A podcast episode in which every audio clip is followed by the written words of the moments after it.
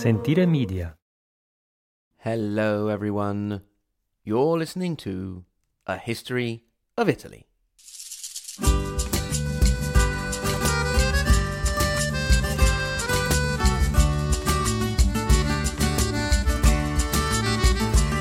Episode 110 Cola fizzes and goes flat. 1347 to 1353. Lascio i colli nelle valli, tra due salici piangenti, io ritrovo la speranza di un amore che ormai fu.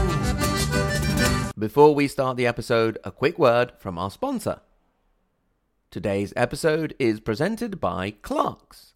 Clark's story began almost 200 years ago when Cyrus and James Clark made a slipper from sheepskin. At the time, it was groundbreaking, a combination of invention and craftsmanship that's remained at the heart of what Clark's does. From the very beginning, Clark's has always thought differently. Brilliant ideas are what set Clark's apart. We are teaming up with Clark's and good old Podgo to bring you up to 30% off select items, including on the iconic Clark's Desert Boot, by going to podgo.co slash Clarks. That's podgo.co slash. In the last episode, we saw the rise to power in Rome of Nicola di Lorenzo Gabrini, known to his friends as Cola di Rienzo.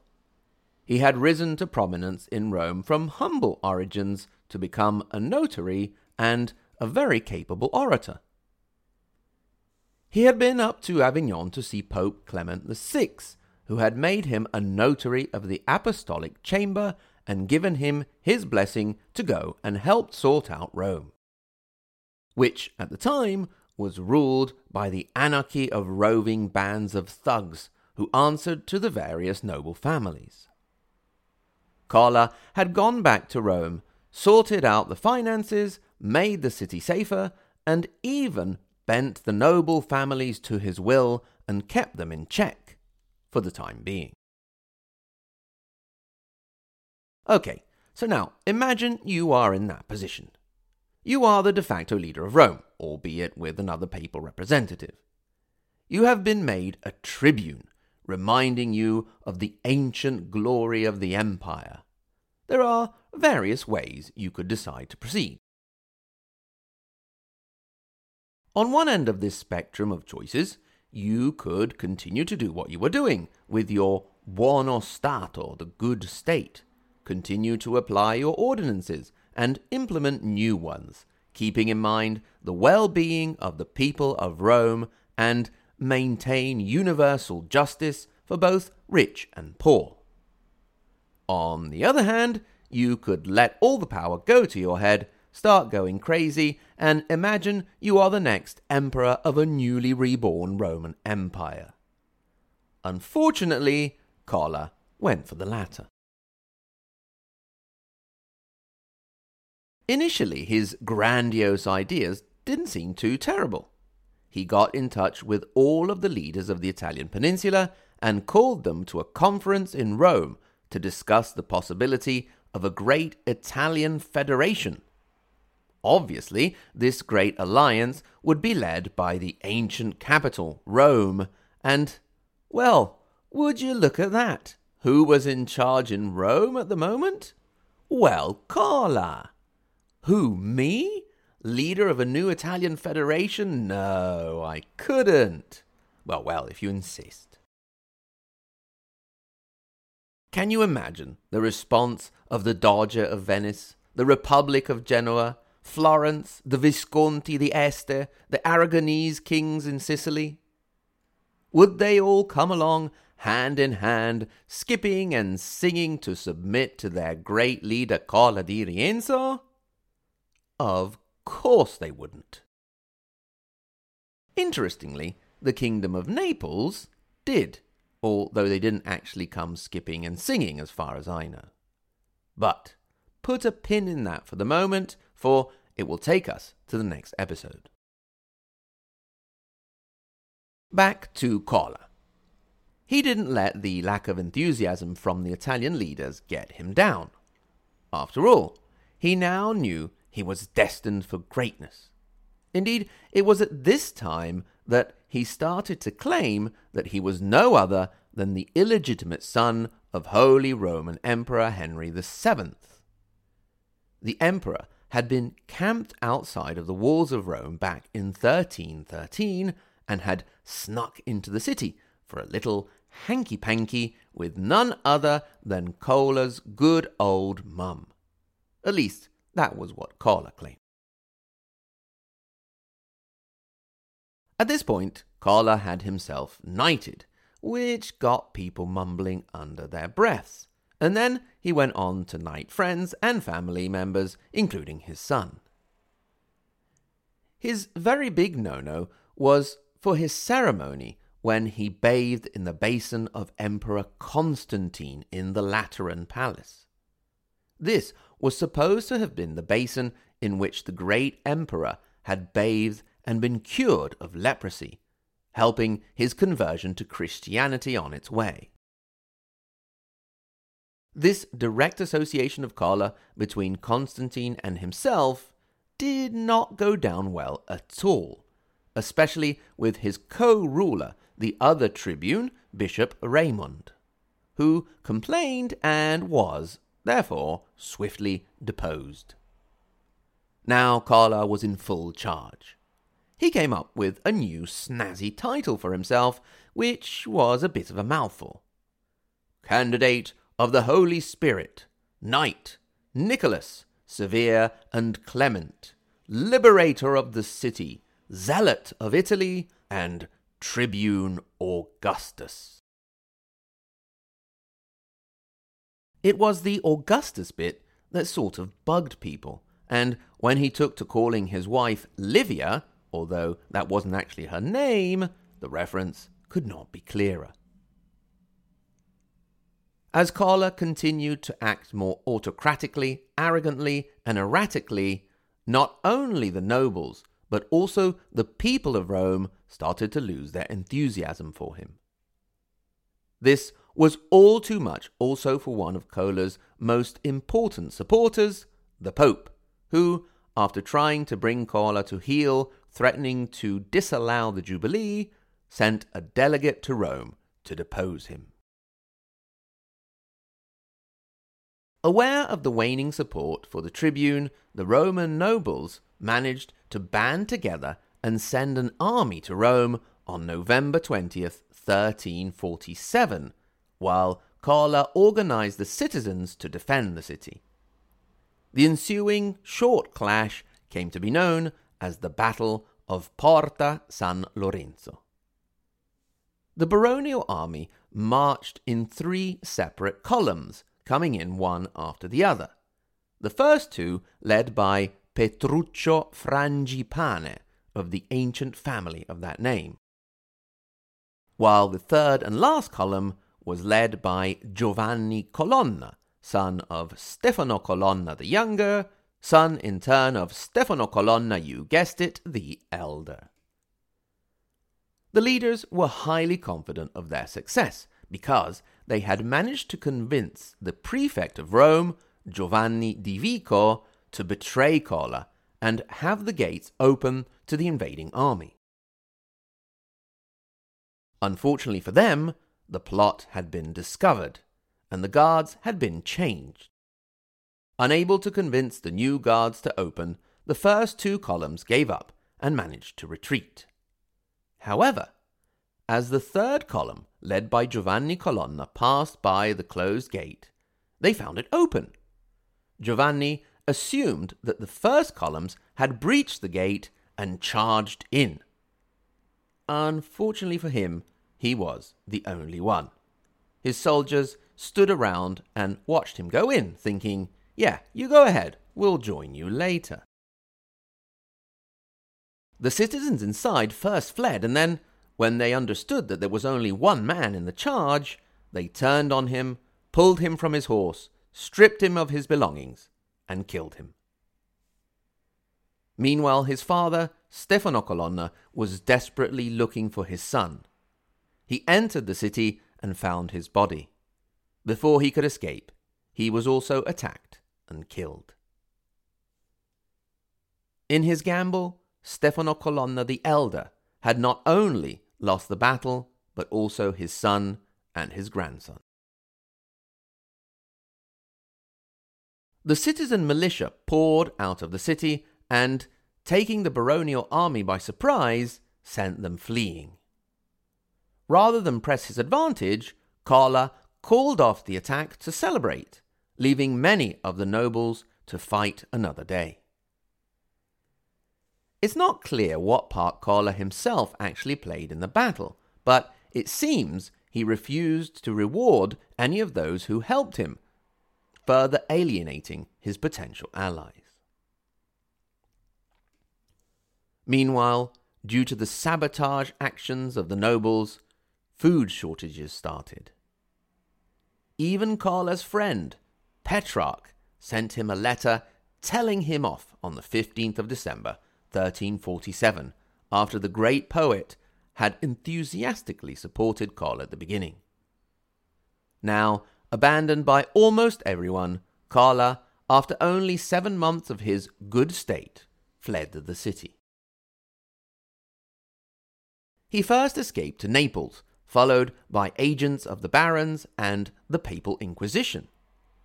However, it was at this point that Cola found a silver lining in a situation which was a disaster of epic proportions for the medieval world the arrival of a little thing called the plague.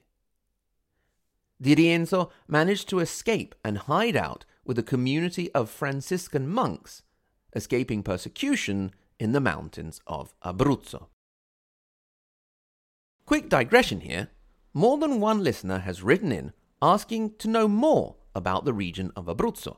It seems there are a lot of Abruzzesi spread around the world. So, since I'm always open to my lovely listeners' requests, we will be doing an interview with an original Abruzzese and historian Marco Capelli of Storia d'Italia. It won't be for a while, but things are in motion. Anyway, back to Cola di Rienzo. After a couple of years in hiding, he made his way up to Prague to the court of Charles IV, King of Bohemia. Cola must have been able to muster some of his old charisma and managed to charm Charles, but in the end, he was handed over to the Pope. Things, however, did not go as badly as they could have. Cola was indeed a prisoner and put on trial, but his was a comfortable imprisonment, and he started to grow fat. His evident penitence and desire to please the Pope saw him win out in the end, and he was cleared of all charges of heresy. While Cola was in Avignon, stuffing his face, Pope Clement VI died and was replaced by Pope Innocent VI. Meanwhile, back in Rome, things descended into chaos again, as once more roving bands at the hire of the nobles took over. Another revolution was attempted under a man named Giovanni Cerroni. Nothing came of it. In early 1353, the nobles once more actually got together, and Bertoldo Orsini and Stefaniello Colonna tried to set up a two man rule which ended very quickly when Orsini was stoned to death. The families attempted with other relatives, but the whole thing came crashing down in September 1353, when one of Cola's followers, a man by the name of Francesco Baroncelli, also tried to copy his mentor's revolution and took power. The new Pope, Innocent VI, followed the events with increasing worry. He looked around for a solution. Wouldn't you know it? With food in his mouth and his nose in a book was a man who had saved Rome once before, Nicola di Lorenzo Gabrini. So it was that in late 1353, Cola was sent back to Rome again to try and save the situation once more. He was acclaimed by the people on his arrival. However, where there had once been a young, handsome, and energetic man, there was now an older, heavily overweight figure. The oratory skills were the same, though, and so the Romans, for the time, proved themselves to be better than a bit of body shaming and put their trust in him again. The previous leader of Rome, Baroncelli, was sent away, and Cola could get back down to business again. Now, you could be forgiven for thinking that at this point an older, wiser Cola could have learned his lesson, treaded the straight and narrow, and learned from his mistakes. That was not the case at all. He went right back to his despotic ways. The barons were not having any of it. Stefaniello Colonna very quickly rebelled. Then, when a known mercenary captain came to Rome trying to cash in on a considerable sum that Cola owed him, said captain was summarily executed. This was another strike against the returning leader in the eyes of the Roman people, as the captain had been a popular hero of theirs. Then, once again, with the nobles raiding the countryside, supplies started to become scarce. Supplies started to become scarce in the city, and even worse, Cola was running out of money to pay his mercenaries, the ones that kept him safe. He started to drink and appeared drunk in public, and had a Roman politician who spoke out against him summarily executed, and often arrested people seemingly just to take their wealth. On the morning of October 8th, 1354, Cola was roused from his bed to the sounds of an angry mob on the Capitoline Hill who were calling for the death of the traitor Cola di Rienzo. He tried to do what he knew best and make an impassioned speech from the balcony, but he was met with a hail of rocks. The palace was set on fire, but he managed to escape using a rope of bed sheets. He was soon found and dragged to the spot where he had had other men executed recently. After a moment of silence, in which he and the crowd stared each other down, he was attacked and stabbed so many times that his body was said to have looked like a sieve. Then he was dragged to Piazza Marcello and strung up. His second period of rule had lasted seventy days. His body was burned, albeit slowly, and his ashes cast into the Tiber. Despite his decline into despotism and his rather ignominious ending, Cola di Rienzo's legacy was quite kind to him. In time, he was remembered as a liberator from the oppression of the barons, and became an important symbol of the Italian unification during the Risorgimento in the 19th century. Richard Wagner dedicated his first successful opera Rienzi to the man in 1840. And Edward Bulwer Lytton published a novel based on his life. After the unification of Italy, a statue was dedicated to him as well as a square and a road. Despite his very many shortcomings, history has been good to Nicola di Lorenzo Gabrini. We just need to resurrect him for one more thing. We mentioned that when Cola had consolidated his power over Rome, he had reached out to the other leaders on the Italian peninsula. The only significant answer came from the Kingdom of Naples. There was a succession dispute there after the death of King Robert of Naples, an Anjou, between another Angevin, King Louis I of Hungary, and Robert's teenage granddaughter, Joan.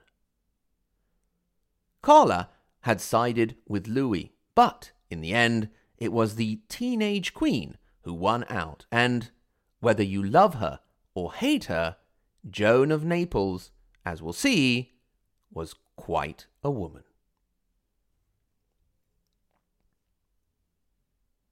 Thanks very, very much to everyone for listening. Thanks in particular to my wonderful Patreon supporters, starting from the second half of the Margherita Hack and Galileo Galilei level, and that is Marxist Leninist Sicilian, M. Ella, Mike M., Neville, Paradise, Patrizia Kappa, Roberta, Rod, Rodney, the Question Master, Rudy F., Sam, Scott, Sean M., Shelby, Stephen, TO5, and to the tippy top Maria Montessori and Dante Alighieri level, Paolo, Lisa K, JW, Andrew M, Brandon S, Maxime, David A, Peter W, Kevin O, David L, and welcome, welcome to the new arrival, Rinat Men Yashev. Spasiba, spasiba bolshoi. And of course, the tippy top donor, Sen. Thank you, Sen, as always. As well as Rinat, I would also very much like to welcome aboard my good friend Federica and Joseph S, as well as Taylor. Thank you very much. Come one, come all. It's lovely to have you on board and have your support. I would also like to thank a couple of reviewers. Thanks very, very much to Hollyoak for your lovely review. And we have yet another review from This Ken. Thanks again, This Ken. Remember, if you are so inclined, you can get in touch. I'll be very happy to hear from you. Hello at ahistoryofitaly.com. At the same URL, ahistoryofitaly.com, you can click through to our social media Twitter, come on, guys, we need to get to a thousand Twitter followers. Let's do it. Then Facebook and our growing Instagram page. You can also, on the support page, become a Patreon supporter and have access to extra content. Once again, thanks very much to everyone for the most important thing of all, and that is listening to the podcast. And until next time, arrivederci.